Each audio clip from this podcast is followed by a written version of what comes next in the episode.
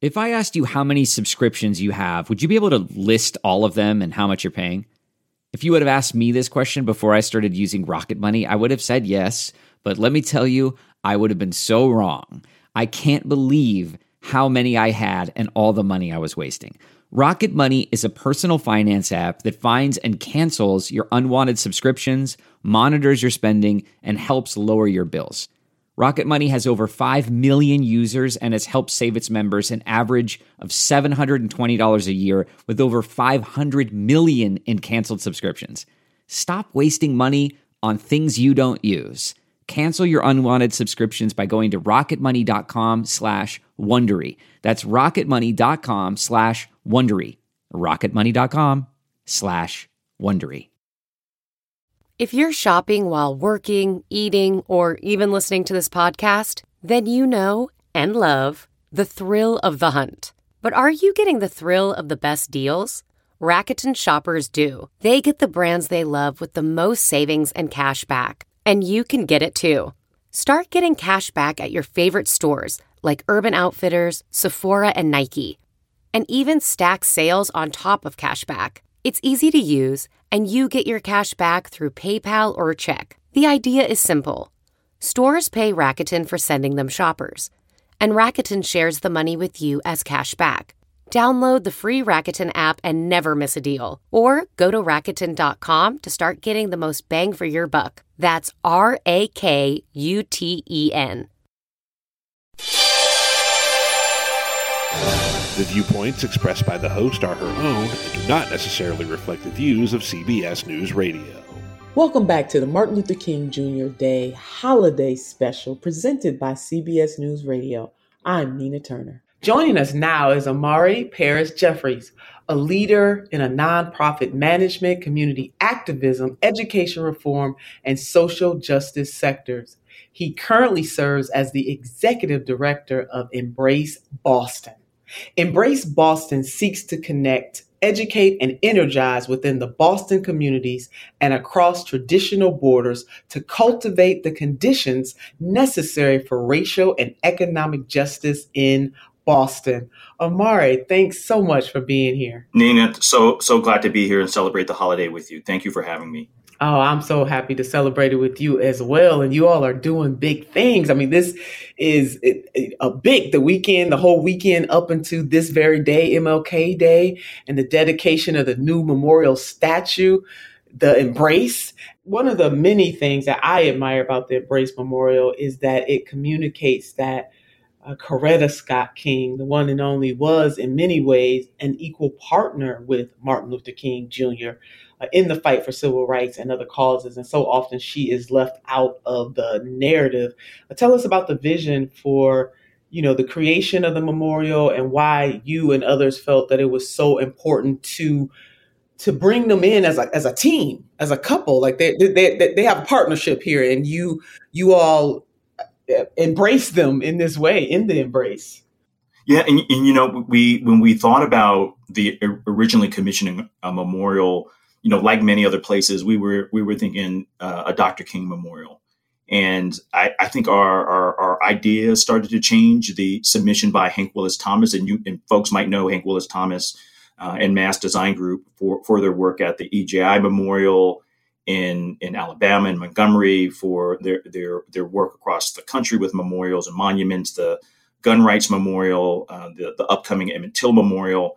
Um, they submitted a proposal that had both Dr. and Mrs. King, and it was inspired by this photograph of Dr. and Mrs. King embracing the moment, the minute that he had found out that he had won the Nobel Prize. And Hank talks about what inspired him on that photo to create the embrace, which, which as people might might know, is is two arms embracing. What inspired him to create it was the photo and the fact that Mrs. King, you know, when you hug someone, someone's usually the taller or shorter person, and someone's at the bottom of the hug and someone's at the top of the hug. Well, in the photo, Mrs. King is at the bottom of the hug. She's she's holding Dr. King's weight on her shoulders as he's embracing them, and they're filled with love and joy with this with, with this great news. And I think Hank talks about being inspired by the image of Mrs. King holding Dr. King up. It, it is as if he was placing the weight of his responsibility. It was as if the weight of the civil rights movement was on Dr. King's shoulders. And it would also illuminated the role of Black women in movements uh, across the world and in our country. And so Dr. King was assassinated in 68 and you know I'm, I'm almost 50 and so my my my my vision of Dr. King the the the uh, legacy of King um, came from Mrs. King because she was around in my lifetime. I, I got to hear her speak. Um, I got to see her talk about um, the importance of the work and continue uh, the fight. I got to see her advocate for the King holiday. It wasn't until 20, uh, 2000 where all 50 states celebrated the King holiday. And so Dr. King's legacy and the legacy of most of and many of the civil rights moments that we think about, uh, Mrs. King was a steward of that. Uh, the embrace is two stories high. The plaza is four stories wide. Uh, it is the largest American-made bronze statue in the country, and so it is it is of significance. And I think for folks who live in Boston, uh, and given you know Boston's history and some some lights, you know Boston is not looked on uh, fondly by people of color, and so we we understand that history. Um, and at the same time, it is also one of the places that people from across the country and the world come to get their story of America reinforced, right? It is the place of the Boston Tea Party. It is the place of Paul Revere's ride. It is the place of patriots like John Quincy Adams and Sam Adams and others, right? It's such a historic city for our nation. And to have the embrace be in the proximity of the Freedom Trail and these other historical icons and markers is important because when people come to Boston, to hear their American story, I hope they have a more robust story about America. When you go to the Embrace, there's an app you'll download it uh, and hear the stories of the other folks that we're honoring on the plaza. So we're honoring 65 distinguished Bostonians from 1950 to 1965 because we know that no one does this alone. Um, and so Dr. King didn't do it alone. He had Mrs. King, and they didn't do it alone. They had a community of activists across the country, folks like Bob Moses, Mel King, Melnea Cass, Elma Lewis, Hubie Jones, uh, Jeep Jones, so many other leaders that were there doing the work before the Kings came back for the 65 rally uh, and continued the work after uh, after he his death, his assassination, and into the future. And so um, I think people will get that experience through the app. We call it an eyes up digital experience. Uh, we want people to see it if they're able to, and we have accessibility methods so that folks who are visually impaired can still experience it. Uh, we want people to smell it as the patina ages and the seasons change. We want them to understand the moment and the space. Uh, we want them to touch it. it. It's very similar to the bean uh, in Chicago. It's there to be touched. It's it's it's wide enough for you to stand in the center of the hug. Uh, and then when we want we want people to hear the stories about Boston and these other leaders and the Kings. And so this 4D experience is what I hope that people get out of that and they can they'll eventually be able to download the app before they come to visit the embrace to start their experience and then have a, a different experience once they're um, on the site the embrace is certainly multifaceted and i can i can visualize everything that you just said and, and this is magnificent especially in ways that you're you all have incorporated the needs of otherly able people because so often in society. Unfortunately, we do not do that. So I'm beaming. I can't wait to get there to feel and see the embrace. And in the decades to come, what is your hope and vision for what visitors will continue to learn and to feel when they're there and hopefully spread the word so that others will come to feel and see the embrace? Yeah, you, you know, you know, monuments are the original cookies, right? And so, you know, cookies when you on a website, they ask you to download them if you're going to buy some shoes. Yes. And they kind of reinforce the fact that you really want to buy those shoes because they show up in ads and other places on websites that you download. And so monuments are the same way. And so the Daughters of the American Confederacy erected over 430 monuments, most of them built in 1910, to really tell a story long after the war, to tell a new story around the Confederacy and their values. And I think some of those values we we've experienced and, and have blown up in the uh, in the 2020s. Uh, we've we've seen the impacts of those cookies from those monuments, particularly in 2020, uh, the summer of 2020. And so I hope there's a lasting impression when people come to Boston and visit the Embrace and that those cookies last with them. Not only do we want them to have uh, an experience of joy and reflection and learning when they go to the site, but I hope the the image of Boston as the uh, as America's heart of movements is also reflected in what they do when they leave when they leave the site. You know, this is a place. You know, we, you and I talked about it in the beginning that you know both of us before we knew it, we thought the Kings were from Atlanta or were met in Atlanta, but they met in Boston. This is also the place of uh, where W. E. B. Du Bois is from, where Frederick Douglass is from, where Malcolm X's family was from. In, in the movie Malcolm X, uh, that's where him and Shorty were walking around there in Boston. Uh, and Monroe Trotter, one of the the founders of the Niagara movement, which is the precursor of the um, um, uh, NAACP. And so this has been a, a, place where these iconic leaders have cut their teeth and made their way. Uh, President and Mrs. Obama, right? And so I think we we want to we want people to think about Boston in a different light and to hold it as a as a as a, a city on the hill for what America could be. Indeed. Oh my God. This, I mean, is really exciting. And, and what an exciting and very fitting day for uh, the great city of Boston, I would say our nation and the world, because you all will attract people from all over the world. Amari Paris Jeffries, the executive director of Embrace Boston, thank you. Thank you. We'll have more of the Martin Luther King Jr. Day holiday special presented by CBS News Radio right after this.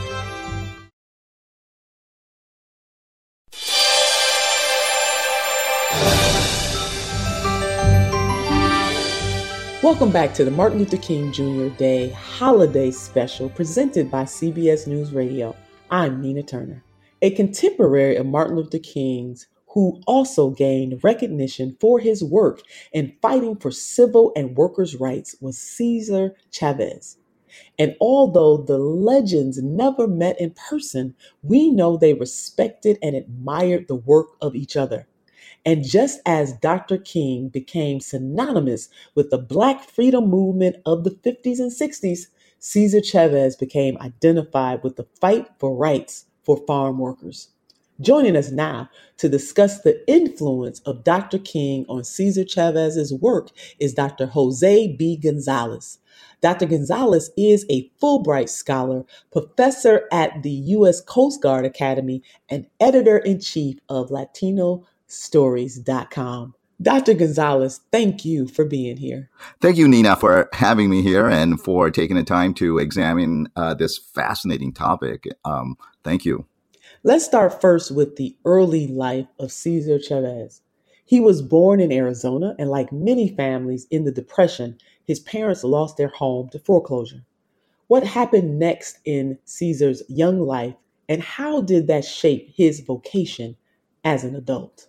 You know, it's interesting because both individuals, these two social justice giants who um, left with a, a, world with a tremendous legacy, in both cases, uh, they were very much influenced by a number of factors, including, of course, their families. And by seeing these injustices that not only their family members experienced, but by seeing the horrors that others around them faced on a day to day basis, I believe that they in turn shape their philosophies and and um, all that shape their activism. Um, they also saw how their families reacted to these injustices. And in the case of Cesar Chavez, uh, the experience of seeing his family lose their Arizona home when he was only 11, um, that became one of the first lessons in injustice for him. The family struggled, as did others during the Depression. And like so many other Mexican American families in the Southwest, um, they turned to migrant work. And in their case, they moved to California to make ends meet. Um, that did mean having a life of physical struggle, a life of horrible wages and unfair treatment. And you know, in many cases, migrant workers were paid according to the weight of fruits and vegetables and products, um, the, the produce that they picked. There's a story of Cesar Chavez's mother being cheated one time by a farm owner who would tip the scales in his favor um, with his foot so that he would have to pay her and other migrant workers less. Um, his mother and his family, in turn, told other workers about this. Um, you know, it was acts like these that uh, really made an impression on Cesar Chavez and taught him how to stand up to others and for others.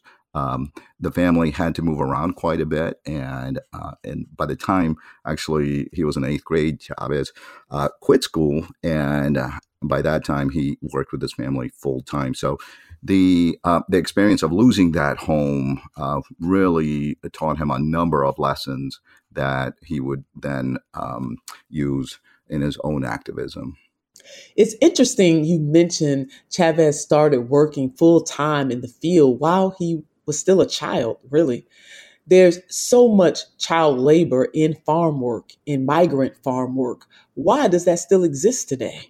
Exploitation, I think, is truly the answer to that question. The fact is that it, it is a um, financial gain, right? And by that I mean that you um, have these individuals who are often powerless uh, to do much about that, and who are desperate enough that they'll they'll uh, accept whatever wages are, are available.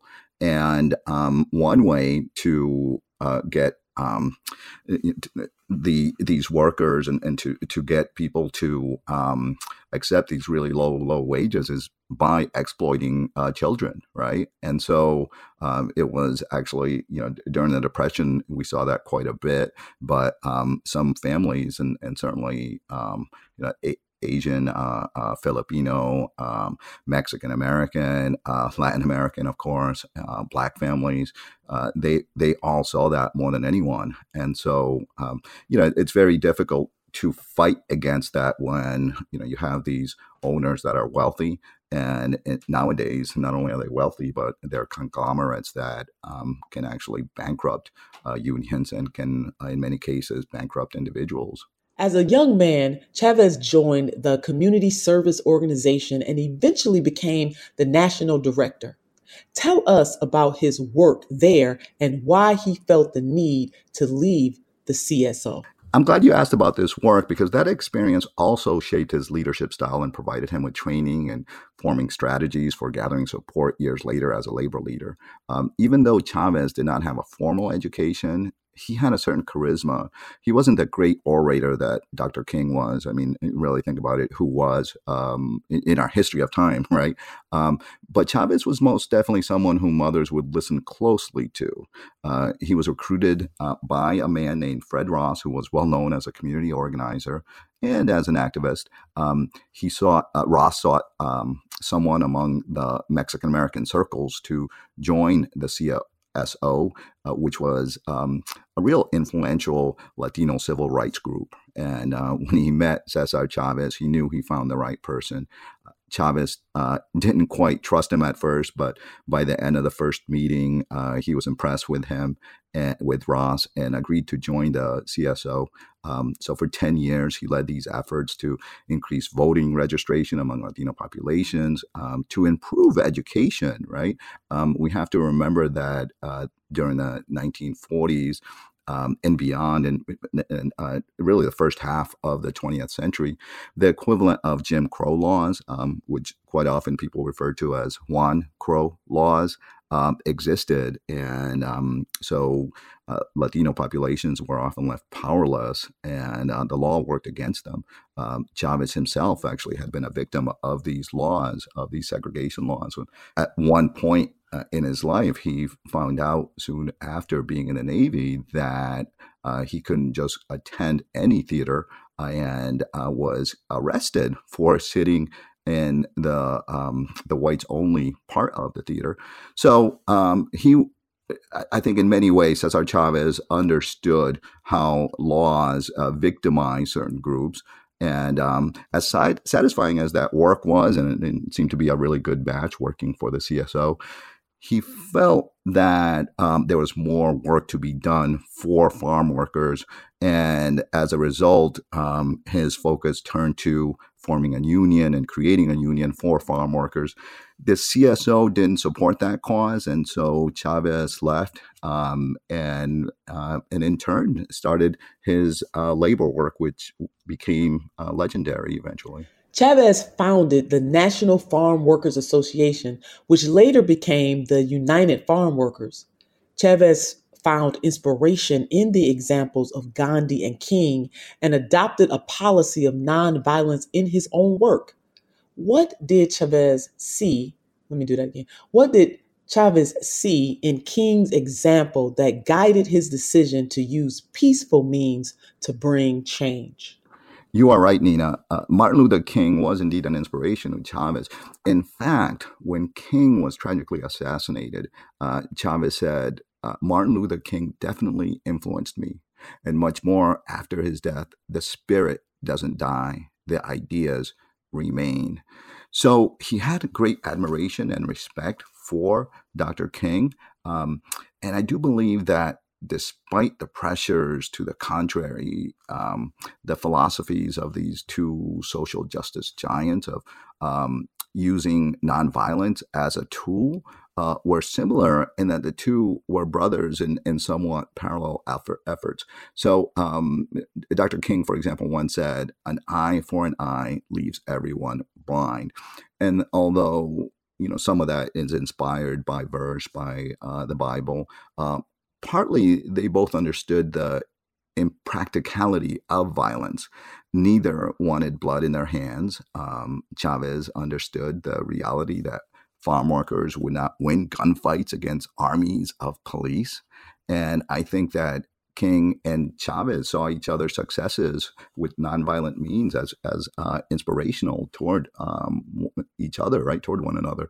Um, at one point, um, Dr. King also said, "I think the practical person has a better chance of dealing with nonviolence than people who tend to be dreamers or who are impractical. We're not nonviolent because we want to save our souls. We're nonviolent because we want to get some social justice for the workers. So they understood that their fights weren't about buses necessarily, they weren't necessarily about vegetables. They were always about the people. And in that regard, they kept the lives and safety of the people that they were working for um, and, and working to support in mind. So, um, you know, talk about, you know, great inspiration uh, um, that the two had and, and, and the great respect that they had for each other. We'll have more with Dr. Jose B. Gonzalez right after this. You are listening to the Martin Luther King Jr. Day Holiday Special presented by CBS News Radio.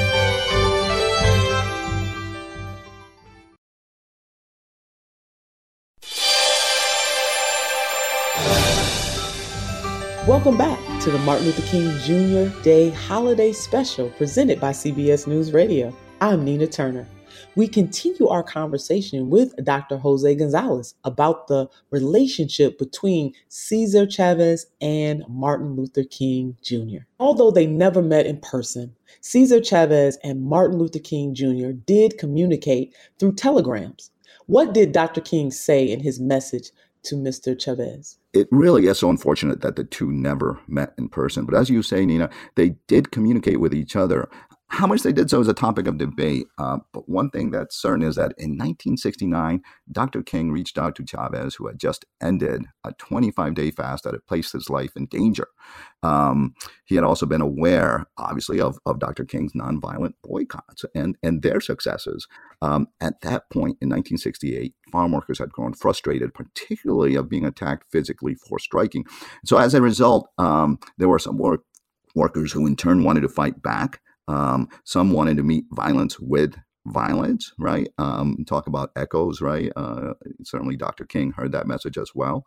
Um, but Chavez knew that he needed to do something uh, before he that that momentum um, began to fade, right? So um, that something was risk his life. Uh, the fast was considered a success as it drew national attention to their efforts and placed more pressure on uh, farm owners. Toward the end of that is when Dr. King sent him this beautiful telegram as brothers in the fight for equality. I extend the hand of fellowship and goodwill, and with continuing success to you and your members. The fight for equality must be fought on many fronts in the urban slums, in the sweatshops of the factories and fields. Our separate struggles are really one a struggle for freedom, for dignity, and for humanity. We are together with you in spirit. After King's assassination, Chavez continued his advocacy for farm workers and in 1970 was jailed for refusing to end a strike against lettuce growers. And while in jail, he was visited by Coretta Scott King. Tell us about the relationship that formed between Chavez and Mrs. King and the commonality of the challenges Blacks and Chicanos were facing at the time and still face to this day. Absolutely. So, uh, Coretta Scott King was an incredible activist as well, who uh, doesn't always get the attention that she deserves. I do think that although the two social justice giants, uh, Dr. King and Cesar Chavez, and yet um, Chavez was careful to distinguish his efforts for, from civil rights efforts, and Dr. King was often careful to distinguish his civil rights efforts from strictly labor rights efforts. Um, and yet, uh, Martin Luther King once said in a speech, the displaced are flow, flowing into proliferating service occupations. Uh, these enterprises are traditionally unorganized and provide low wage scales with longer hours. The Negroes pressed into these services need union protection. And he went on to say, to play our role fully as Negroes, we will have to strive for enhanced representation and influence in the labor movement. Coretta Scott King recognized how labor rights and human rights were all part of the same effort, right? They were all part of um, the same uh, initiative, the same kind of activism. And so um, when she visited Chavez in 1970, uh, Chavez had been jailed for refusing to end a strike. Uh, this time it was against uh, lettuce growers. And after visiting him, she lent her support by delivering a powerful speech. And in that speech, she said, Black people and brown people are herded at the bottom and told to be quiet and to wait for slow change. But change has never come to us in waiting. Waiting has multiplied the profits of the rich, but it deadens and de- depresses those below. She also added some high praise for Chavez and said, Cesar Chavez is not an accident. He is a genius of the people and their union. The Farm Workers Union is a hero union. The two of them, um, Cesar Chavez and Coretta Scott King, supported each other's efforts. Uh, she marched with him in support of boycotts and strikes, and and Chavez likewise marched with her. Um, there were numerous efforts where um, there they uh, supported, um, I wouldn't go so far as to say collaborated, but supported each other uh, when Coretta Scott King supported the the Charleston um, hospital workers strike, for example, um, and and uh, spoke there, uh, spoke in support of them. Um, the United Farm Workers Union uh, sent hundred dollars in support of the workers. Um, that was in 1969, and so um, this relationship that they formed. I think um, in many ways it's something that you know maybe had you know it really I think makes us think what could have been possible had um, Dr. King not been assassinated. Um, but it also shows us, you know, the power that individuals like like Coretta Scott King and and uh, Chavez um, had, and and how you know working together ultimately led to incredible change. Dr. Jose B. Gonzalez, Fulbright Scholar, Professor at the U.S. Coast Guard Academy, and Editor in Chief of LatinosStories.com. Thank you for joining us. Thank you.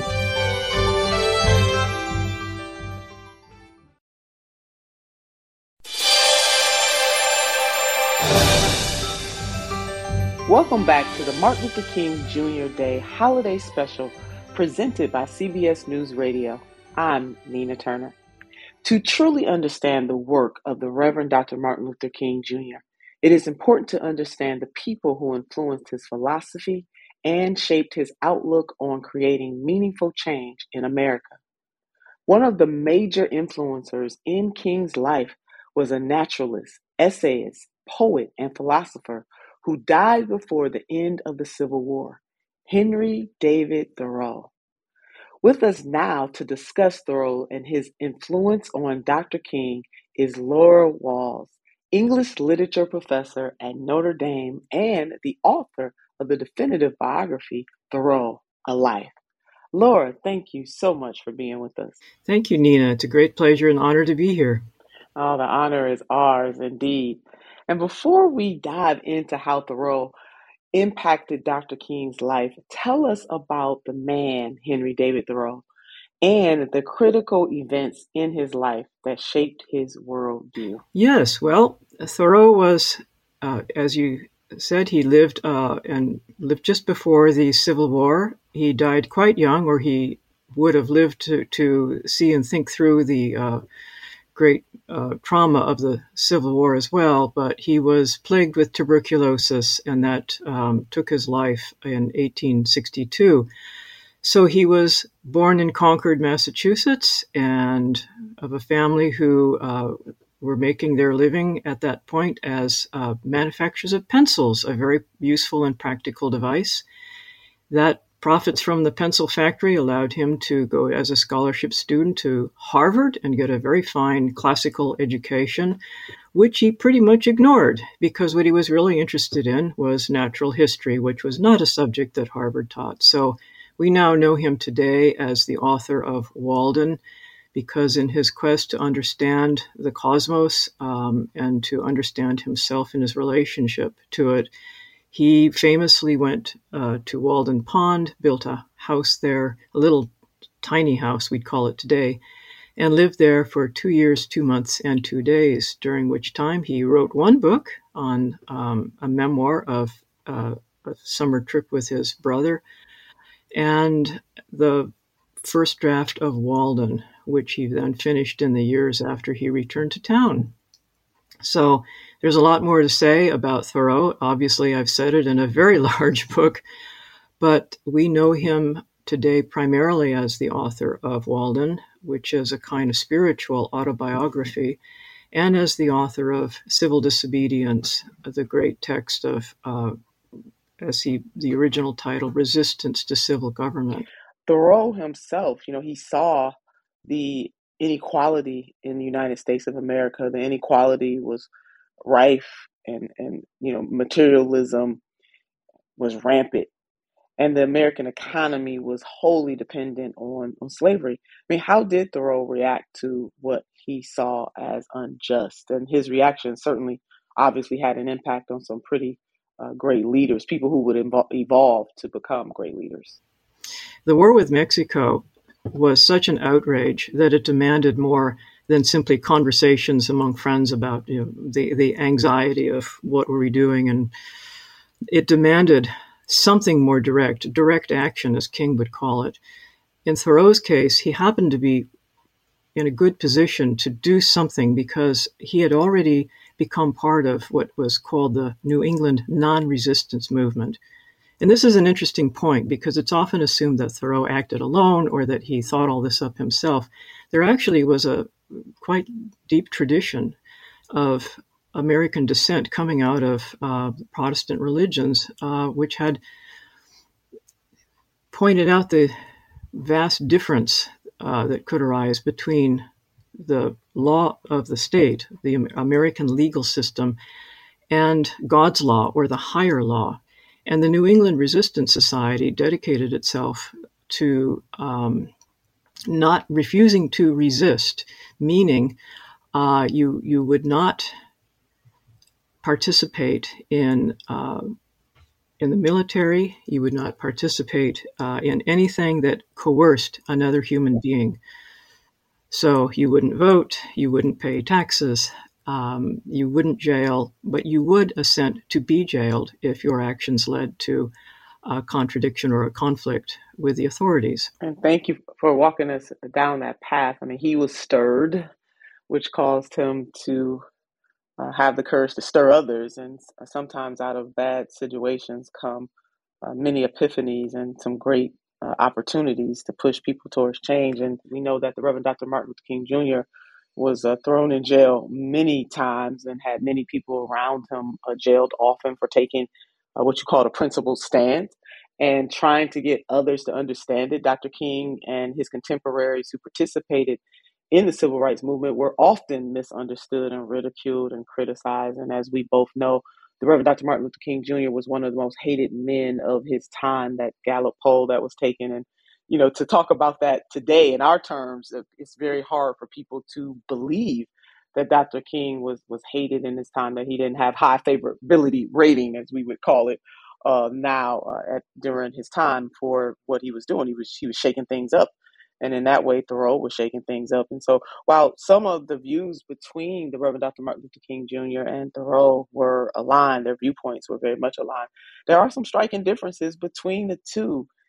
In what ways were King and Thoreau similar, and in what ways were they unlike? Well, I think they they were similar. Um, as I mentioned, the higher law, the principle of higher law, and this is, I think, it's very clear with King's writing because again, he was speaking as a minister and speaking out of a religious faith and tradition, and as a leader of a movement. Thoreau was speaking as someone who was um, had had broken with the church and became a kind of town crank, a very independent, shall we say, indiv- individual. And King's responsibilities as a leader of a movement were the sort of thing that, that Thoreau, as you know, speaking as a town crank, out of a dissident movement that was really reviled in his day, uh, couldn't have envisioned. So King's responsibility to a larger movement um, would would be one thing that marks a tremendous difference between them. And the way that w- one point where I feel it greatly is reading um, his letter from the Birmingham jail, where he opens by speaking to his fellow ministers of the church. And that sense of how could you fail to understand me? How could you have betrayed me? Um, speaking as a leader of the church to fellow ministers, uh, to to point out to them the contradictions within their own position. Well, you're now working on a very large stage and speaking to a tremendous tradition of American religion that uh, Thoreau was basically trying to get his neighbors to listen to him and uh, to state a point of principle that uh, I think Thoreau understood how it could ramify. But his first concern was addressing one's personal and individual conscience uh, King had already come to a point where um, that was iron foundation, but he also had the, the social and the institutional and the, the, the great tradition of uh, religious faith to ground and um, accentuate, um, amplify uh, his message. And Thoreau was, in that sense, a, a little more isolated. When we return, we'll have more from Laura Walls, author of Thoreau A Life.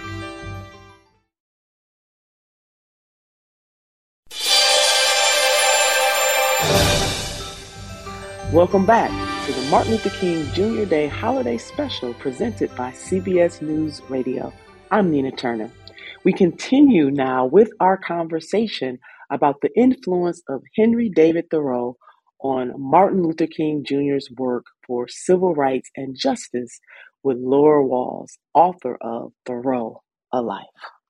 What lessons from Thoreau can we you know, really try to apply to our current circumstances that would also honor the legacy of Dr. King? I think that Thoreau's great point is one that King would uh, not only honor but model for us as well which is that you always have the power to choose. That is, uh, you are faced with confrontations every every moment of choice. That is, Thoreau chose not to pay the poll tax. That's a specific tax that supported uh, the the actions of the larger government of the federal government, and symbolically was the moment when you agreed to participate as a citizen. So that moment of choice to pay or not to pay, and it's reiterated constantly. But the other thing, and I think Thoreau understood this, but I think King understood it more deeply and certainly um, um, leveraged this out into the, the wider world um, with, with tremendous effectiveness, is that the power to change the world itself.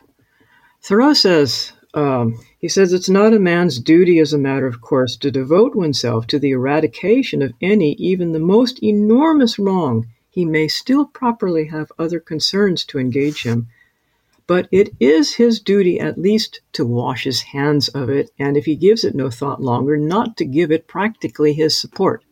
If I devote myself to other pursuits and contemplations, I must first see at least that I do not pursue them sitting upon another man's shoulders. I must get off him first, that he may pursue his contemplations too. So there's the minimal moral demand. You don't have to make the world a better place, but you've got to make yourself a better person, right? So King has taken this to the next level because he's going to make the world a better place. Thoreau would say, that's optional. You don't have to do that, right? It doesn't, it's not your moral duty to do that.